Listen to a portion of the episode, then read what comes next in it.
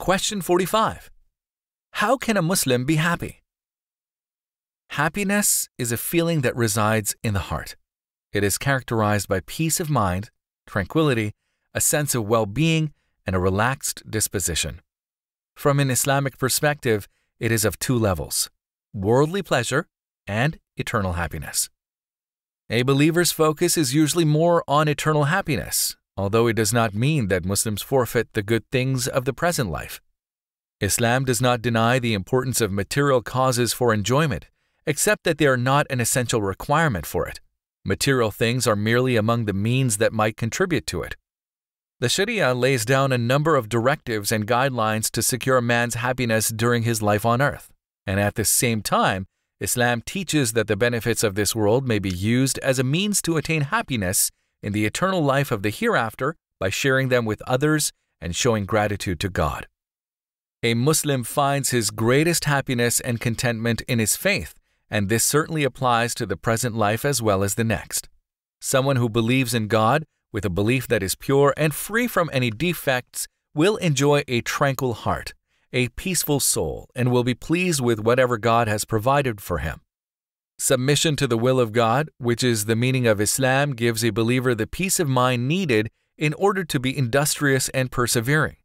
Aware that his life has meaning and a definite purpose, he is motivated to expend effort in order to realize it. His enhanced perception of the moments, hours, and days of his life leaves no place for boredom or depression. Faith also protects a Muslim against the causes of unhappiness.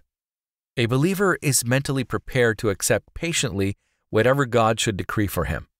He knows that he will be tried and tested throughout his life, and additionally, that those trials are opportunities for him to put his faith into practice and earn rewards not proportionate to, but many times greater than his suffering. Such tests help him to develop inner strength through patience and determination, trusting in God, seeking His assistance, and fearing Him alone. The life of this world fluctuates between periods of ease and difficulty, just as an individual does from health to illness or from wealth to need and vice versa.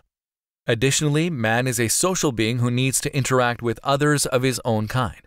Because individuals differ in their physical and mental qualities, it is unavoidable that there will be some displeasing occurrences among them causing sorrow and distress. If people cannot deal with problems in an even-handed and principled manner, their dealings with others can become a great source of misery. For this reason, Islam emphasizes the development of strong moral character and endeavors to develop in its followers a balanced and harmonious emotional makeup and eliminate such negative manners as anger, pride, conceit, stinginess, envy, and malice, which lead to anxiety and emotional instability. A person's satisfaction with another depends largely on the esteem he holds for him. God is the greatest source of peace for the heart, and remembering Him brings pleasure, comfort, and joy to the soul of a believer. It connects the believer to his Creator so that he sees beyond the world around him. Consequently, he does not overrate the importance of worldly occurrences so much that they disturb his spirit. The believer constantly deals with the trials throughout his life by practicing patience, determination, courage, hard work, proper behavior, and reliance upon God. He avoids that which causes spiritual malady and weakness, following vain desires, clinging to baseless beliefs, excessive devotion to pleasure, etc., because such things corrupt the heart and endanger the soul. Islam is also concerned with man's physical health and well-being. Hence, it forbids the consumption of anything that is hazardous to the body or can diminish or cause harm to the mind. Because Muslims are serious about their religion, people sometimes ask if they're allowed to enjoy themselves. But who said there is no enjoyment in Islam? Muslims enjoy themselves within the framework of all that God has permitted and feel no regret for missing the few things He prohibited, knowing that they must be harmful in some way. There is no true enjoyment in doing something God has prohibited either, because sin is always followed by a sense of discomfort.